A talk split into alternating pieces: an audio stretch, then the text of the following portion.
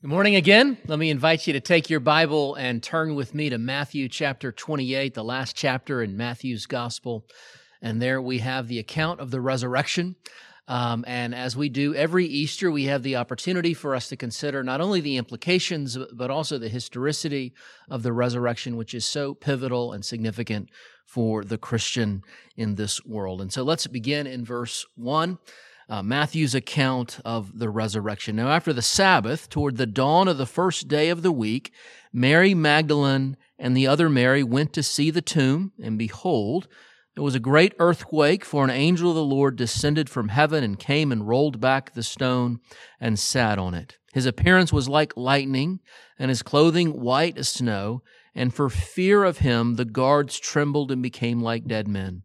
But the angel said to the women, Do not be afraid, for I know that you seek Jesus who was crucified. He is not here, for he is risen, as he said.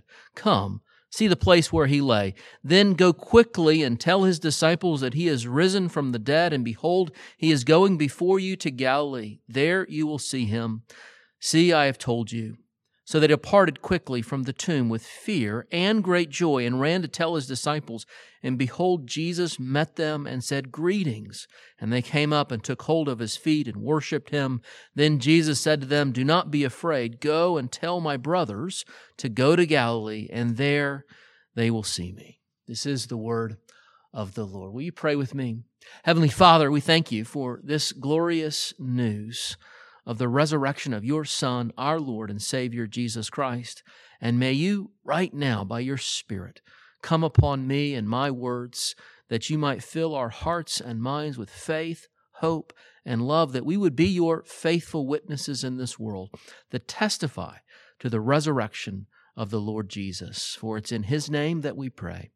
Amen. If you haven't taken a seat, let me invite you to do so as we begin. You know, modern psychology suggests that it's our conscience that makes human beings unique, the ability to make meaningful choices. Of course, as Christians, we know that our uniqueness is tied more fundamentally to that um, of being made in the glorious image of our God.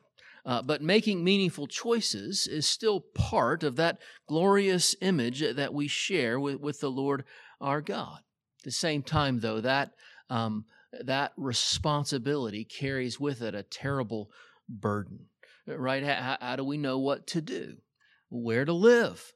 Whom to marry? And these are just a few of the choices that we have to face. We also have to deal with the um, fact that sometimes our choices are not rewarded or even thwarted. Many times we don't realize our hopes or realize the dreams to which we have given ourselves. And so opportunities are missed. What happens then? What happens is loss. The losses, in fact, start to pile up. It's not for nothing that a feeling of unease or lostness is common to the human experience. This is why Albert Camus, the French philosopher, there's a terrible emptiness in me an indifference that hurts. It can be hard to admit, but most of us, if we were honest, would admit that there is a deep emptiness, a deep unease, a sense that things are not the way they're supposed to be. It can take many different forms. Um, for example, some of us are lonely. In fact, we're so lonely uh, that we're not sure that we have any meaningful friendships that we don't matter to anyone else. In a season like this COVID 19 pandemic, uh, the sense of social isolation has only deepened those feelings of loneliness. Uh, others of us struggle with a sense of purpose. Do we matter? Do our lives actually matter? Have we understood who we are and what is our role in this life? Still, others of us are quite busy with activity. In fact, we're so busy with activity, we spend all of our time on others, on family, on friends, on those at work, and yet all the while we never feel better. It's strange, isn't it? The more that we do for others, the more that we ache inside. Still, others of us feel the wound and brokenness associated with the past. That maybe it was a past moral uh, failure or a relationship that broke up. Or maybe it's the case that we haven't lived up to the expectation of a parent. Or maybe a other significant person in our life, whatever it is, the events of the past hold us in a vice grip of disappointment, freezing us so that we're not able to move forward. There are lots of things that we feel, but, but they all collect, right? They all gather into this great cavernous internal void that is at the center of our being. Call it emptiness, call it ennui, call it the hole in your heart. I don't know what you call it, but whatever it is, we've all got it, right? That emptiness. That emptiness is common to the human experience. It. What is more, that emptiness that we feel only gathers more emptiness to itself. Right? With that empty feeling, what do we do? We give ourselves to things that only make the emptiness worse. Maybe it's food and drink irresponsibly received, or sex and pornography, technology, all of these things we, we turn to in the hopes that they will somehow settle the deep ache within, but, but they don't make the pain go away. Right now, in this season of social distancing and sheltering in place, I can tell you that this is one of my deep concerns eh, because, well, the, the anxiety has gone up, but the accountability has gone down. It's less likely that we're going to give ourselves to constructive engagements. It's more likely that we're going to give ourselves over to those um, those temptations and those inward impulses. But what happens when we do? What happens when we give ourselves over to those t- temptations? Well, it's what always happens. To whatever it is that we turn, it doesn't fill the bottomless pit that aches within our hearts. This is why St. Augustine he so insightfully spoke of this, this, um, this cycle of the human heart. Wherever the soul of man may turn, unless it turns to you, it clasps sorrow to itself. Why do you still travel by the hard and arduous path? It's a great question. Indeed, why do we why do we do this? Why do we always travel the road that only leads us to more emptiness? Which brings us to Matthew chapter 28. Here at the conclusion of Matthew's gospel, it appears that the human narrative of emptiness is going to receive yet one more entry. Jesus has died, right, on Friday. His followers were devastated. It was simply unimaginable. That they couldn't believe that the one that they thought was the Messiah was now dead. But he had died. They had seen it with their own eyes. Joseph of Arimathea had placed his body in the tomb. The disciples huddled and gathered without hope, wondering what was going to happen next. And now it was the first day of the week, Sunday. Matthew tells us that, that a few of the women, Mary Magdalene and Mary, the mother of Jesus, they were headed off to the tomb early in the morning before the dawn. And what happens next? Was even more unimaginable, right, than Jesus being crucified. Because when they get to the tomb, an angel of the Lord has gathered there. The stone had been rolled away, and he declares to, to the women, Do not be afraid, for you've come seeking Jesus who was crucified. He is not here, he has risen. Come and see the place where he lay. In other words, the tomb is empty. Jesus the Christ has been resurrected from the dead. And in light of our previous discussion, that's not a little bit ironic, right? Because the Christian de- declares, that the Christian story declares that with an empty tomb, the Christian has found our hope. That the Easter story is that by this empty tomb, eh, the resurrection of the Lord Jesus Christ has eh, come. And in that resurrected Christ, new life has come that ushers us and the entire world into a new era of hope. Though nothing in this world can fill the emptiness at the center of the human heart, the empty tomb, right, speaks hope to us and to the entire world and has brought a fullness, a harmony, a shalom that truly and deeply satisfies. In our time this morning, I want us to talk a little bit about the implications of the resurrection. We do this every uh, every year at Easter. It's so important. Particularly, let's just begin by thinking about the fact of the empty tomb. Uh, again, if the resurrection did not occur, then the tomb's emptiness ultimately would not have mattered. Apostle Paul put it well when he said that if Jesus Christ has not been raised up from the dead, then our faith is futile and we are still in our sins. And so, settling the historicity of the resurrection is a matter of supreme importance. About one thing, though, everyone has agreed, including Matthew the tomb was empty. The women saw it, but so did the religious leaders in that day. Everyone agreed on that point. And the empty tomb, at least for the religious leaders, it was not just a technical glitch, right? It was a crisis of epic uh, proportion. And, and if they wanted to silence uh, the claims of the resurrection, what would they have done? What should they have done? They should have presented the body, but they didn't have uh, the body. And so the best that they could do was to spread a lie that the disciples had stolen the body. Similar today, academic skeptics disbelieve in the resurrection too. That things like this just don't happen. Miracles, we know, just don't happen. Miracles, it is said, are always the explanation of those who wish things had turned out differently, and so they invent stories uh, to make those things true. Interestingly, though, the skeptic is born of a different kind of faith. After all, how can we actually prove that miracles don't happen? Of course we can. And so the skeptical um, person, the, the one who is skeptical about the resurrection, has already believed in something else. In this case, it's philosophical materialism. And so, what I want you to see is even, well, skepticism requires a kind of religious uh, commitment. And so, both of those, I hope, make us want to consider the biblical account of the miraculous resurrection all the more. We ought to give this a fair hearing. And when we do, three things always stand out. The first one is that there were eyewitnesses to the resurrected Lord Jesus.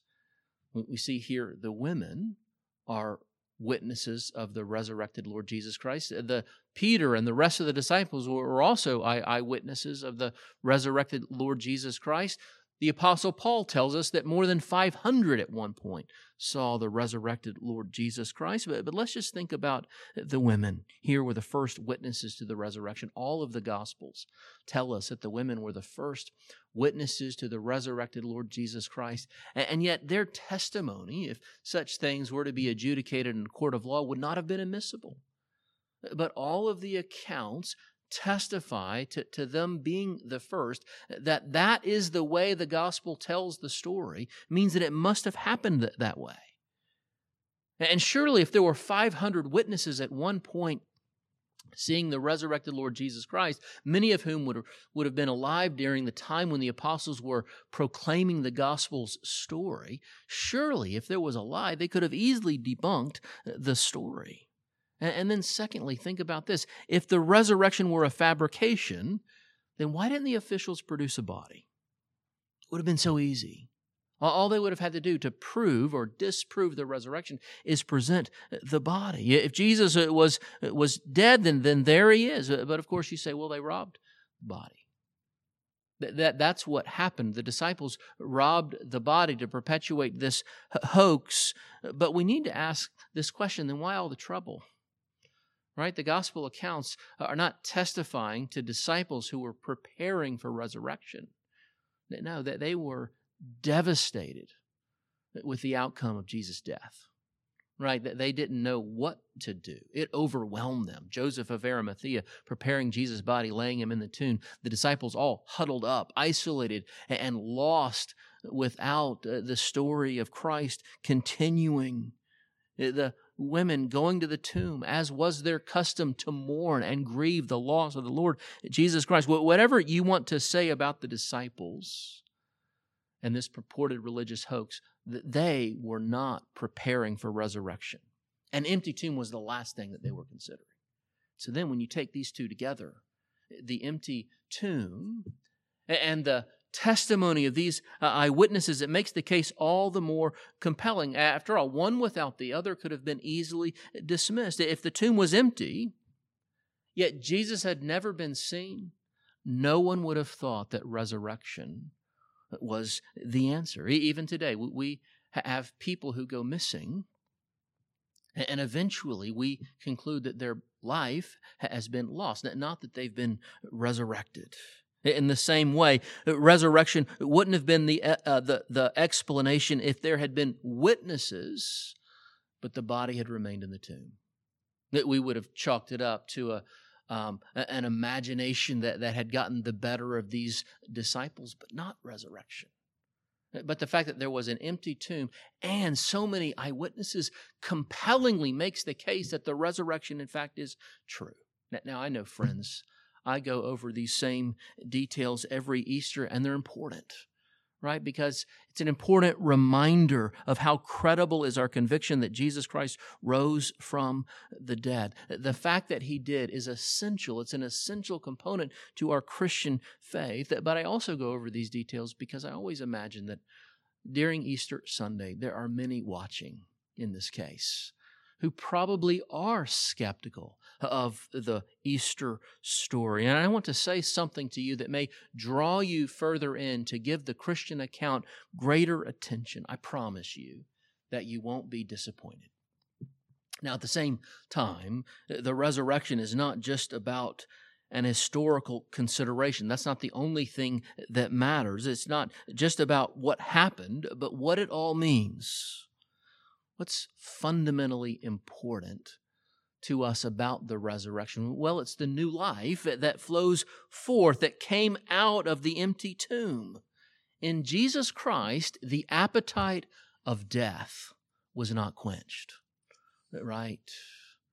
But in fact, he, he, he, he prevented that satisfaction, the powerful curse of death, the unremitting hunger of darkness that courses through this world has been turned back with the resurrection, death, and all its associated curses.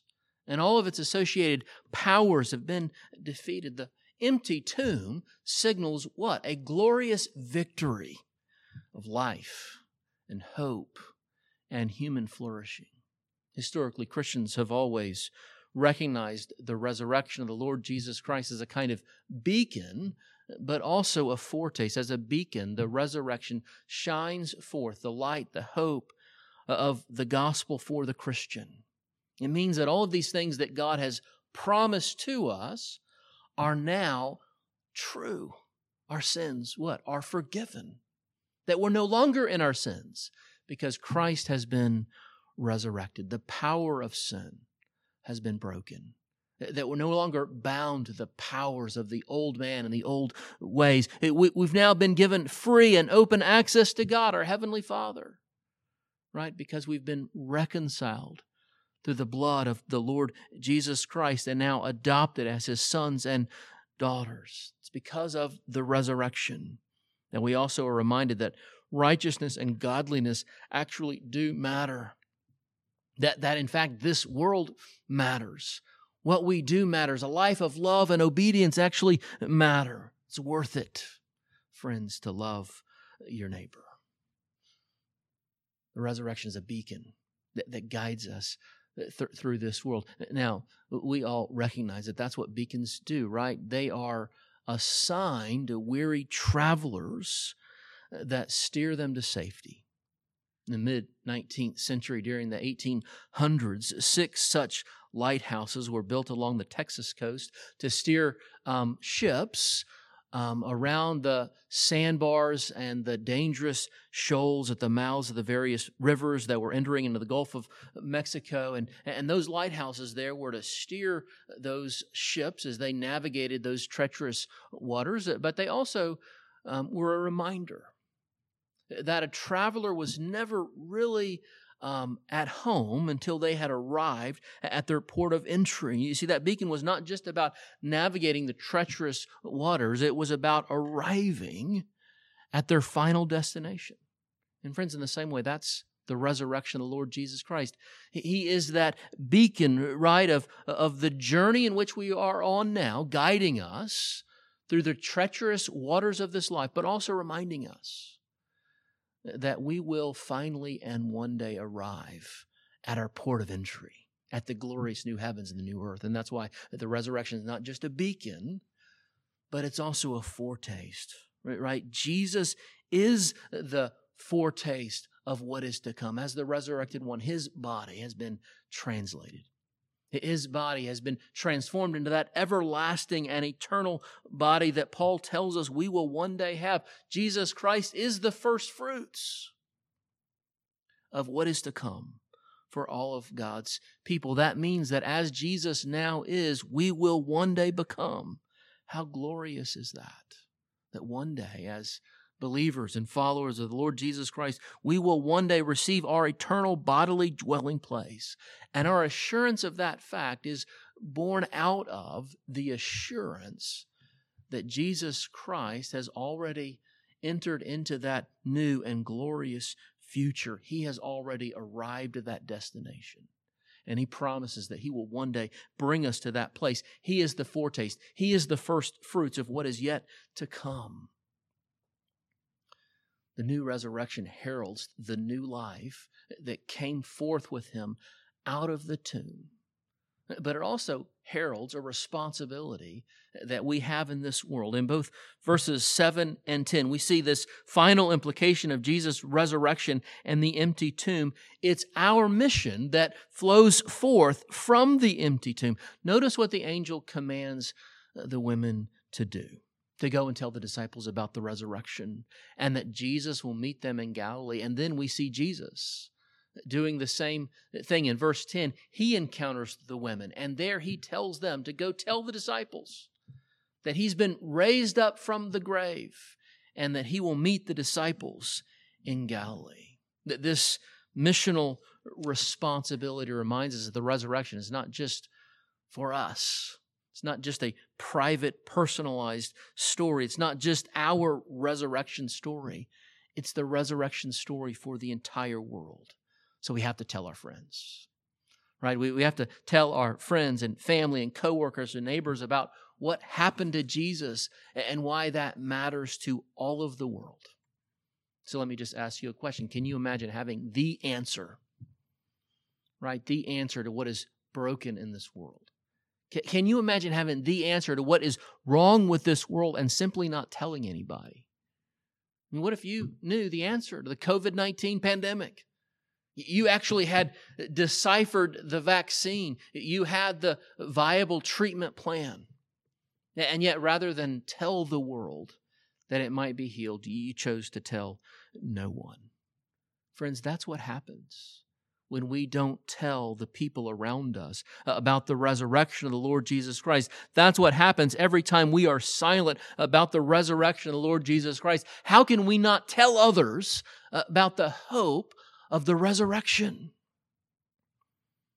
Friends, if Jesus Christ was raised up, if he came out of the tomb, if the tomb is empty, then how can the hope and light and life that came forth with him out of the tomb, how can that not come forth from our lips? How can we not tell others? But, but you say, well, we're sheltering in place, right? We, we have to stay home. But isn't it interesting? Here in this season of the COVID 19 pandemic, though we aren't um, leaning into our regular routines and we're not able to be um, with the people that we normally surround ourselves with, we are actually around those people that we don't know so well, our neighbors. We, we see them walking the streets, out in their front yards. And we have an unprecedented opportunity to get to know the people who live closest to us. What are you doing about it? But what a great opportunity to tell others about the resurrection's hope. What a great opportunity for you to invite your neighbor. Hey, check out Redeemer Presbyterian Church online. Come to church with me and let's talk about it. Friends, you have an unprecedented opportunity to live out the missional responsibility that the resurrection brings to our lives. Mission, new life, and the historicity of the empty tomb, all speaking to our calling that flows forth from the resurrection. Uh, but we're living in the interruption, right, of the COVID 19 pandemic. It's meant many different things to all of us. But one thing about which I think we can all agree, and that is that this pandemic, this season, has um, called us to ask some fundamental questions, right, about our lives, about the world uh, around us. What really matters? What are we doing here? Is there hope? And I wonder how you're faring. I mean, think about it. All of the interruption of the normal routines of our life, all of the ways in which we try to distract ourselves, those things being taken away. What's filling the emptiness? I want to suggest to you that without the resurrection, the story of this world, the story of our lives, is pretty bleak, right? I mean, without Jesus Christ, then this world is actually pretty terrible. Woody Allen, the, the, the director, he, he once said, Life is divided into the miserable and the horrible. That's why I like what, what Tim Keller says, that he always likes to share with his unbelieving friends at Easter, even if you can't believe in the resurrection, you should want it to be true. Friends, that, that's because emptiness and lostness that deep unease. Such things don't have to be the logical outcome of this world or your life. F- friends, the resurrection is true. And because the resurrection is true, that means that this world has been put to rights. God is sorting out the story of this world. It's not a pie in the sky fantasy, it's a reality that's already begun. It means friends, that, we can have freedom from our sin. That our sin doesn't get the last word. That in fact, we, we, the power of sin has been broken and now we can live differently. We can live hopefully. We can live in serving uh, our neighbor and seeking purpose in this world. And such purposes really matter. Morality, righteousness, godliness, all, all of these things actually matter because our God is remaking the world. And so, friends, when we say Christ is risen, he is risen indeed. Hallelujah. We're not just testifying to a miracle. In fact, we're not even just testifying to the most important miracle, but rather we're bearing witness to the new beginning, right? Uh, the new beginning of a world that by faith has already begun, one that we have already entered and will one day permeate every corner of the cosmos. Because, friends, Christ is risen, the tomb is empty, and the world is being remade. Hallelujah. Will you pray with me? Heavenly Father, we thank you for the story of salvation that reaches its glorious apex in the person and work of the Lord Jesus Christ, who died, who was resurrected, and who will one day come again. Lord Jesus, we pray that you would help us to not only believe in the truth of the resurrection, but to live into its hope and to bear witness to that story of hope to the world around us.